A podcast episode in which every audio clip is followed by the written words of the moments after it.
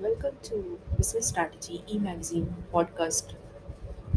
Today we are going to talk about Chetan Sundermon views on decision making in a corporate setup. Chetan Sundermon's shed lights on management skill of decision making. Here it goes, as Chetan Sundermon says. I am sometimes asked what the single most important skill is to be a good manager. In my opinion, it is to know how to do decision making. This is not about making a decision for yourself on simple everyday tasks, but how to lead a group of people through a decision making process on a difficult subject to reach a decision that has enough support, is realistic, and within our capabilities so that it can be implemented. This is what management and leadership at its core is all about how to bring people with diverse interests and personalities together without destructive conflicts around decisions that can be implemented. In order to do this, you need to understand what decision making and decision taking is. Decision making involves several very complex issues and several layers of complexities. Now, our first point is cultural differences in the process of decision making.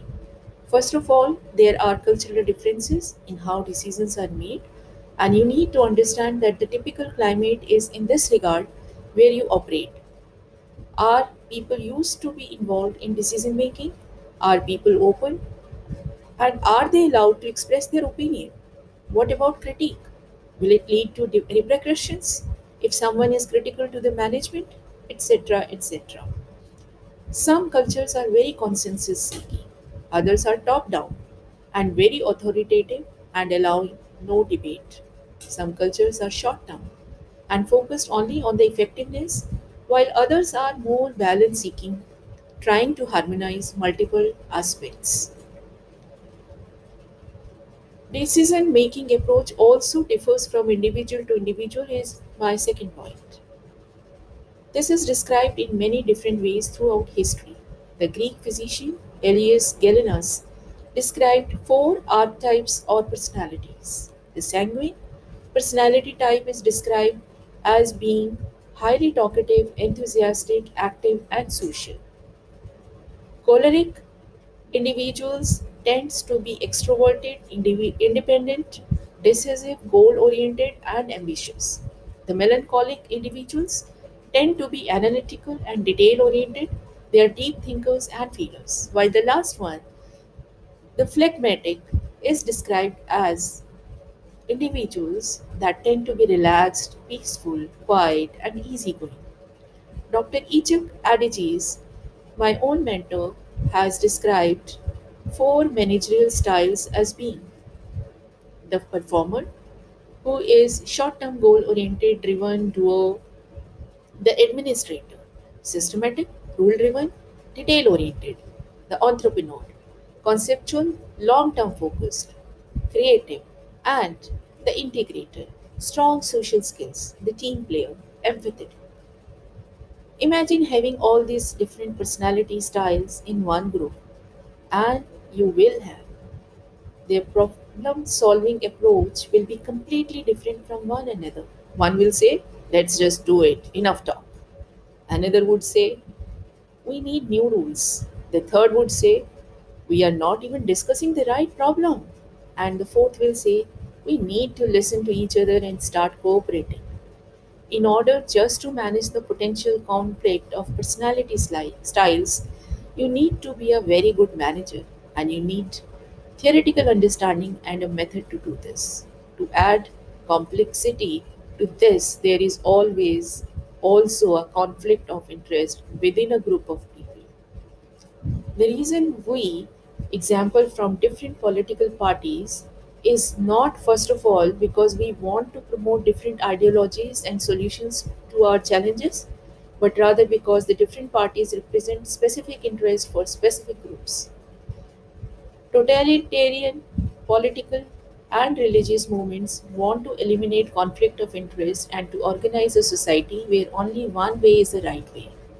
You can suppress conflict of interest by force and for a while, but we cannot take away the fact that we all have different interests that we eventually will defend.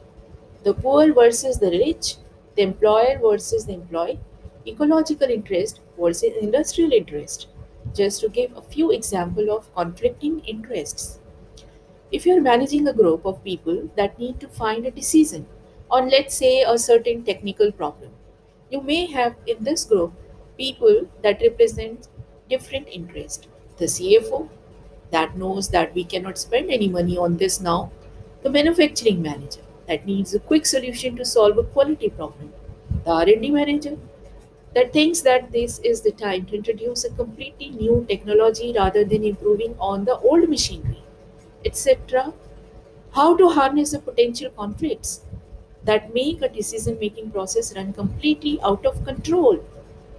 The next knowledge you need to acquire is how to make sure that you can take a group through a step by step process and to make sure that you have everyone at the same step at the same time.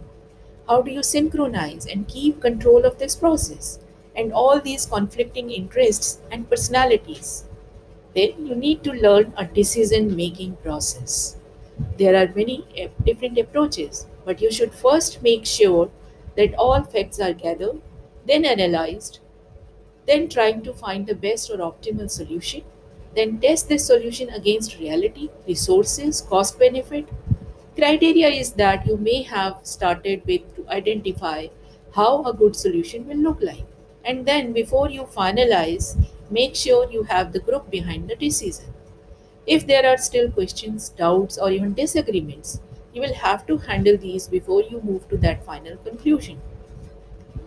When you have the group acceptance, or at least you are sure no one significant will undermine the decision, you should take the decision.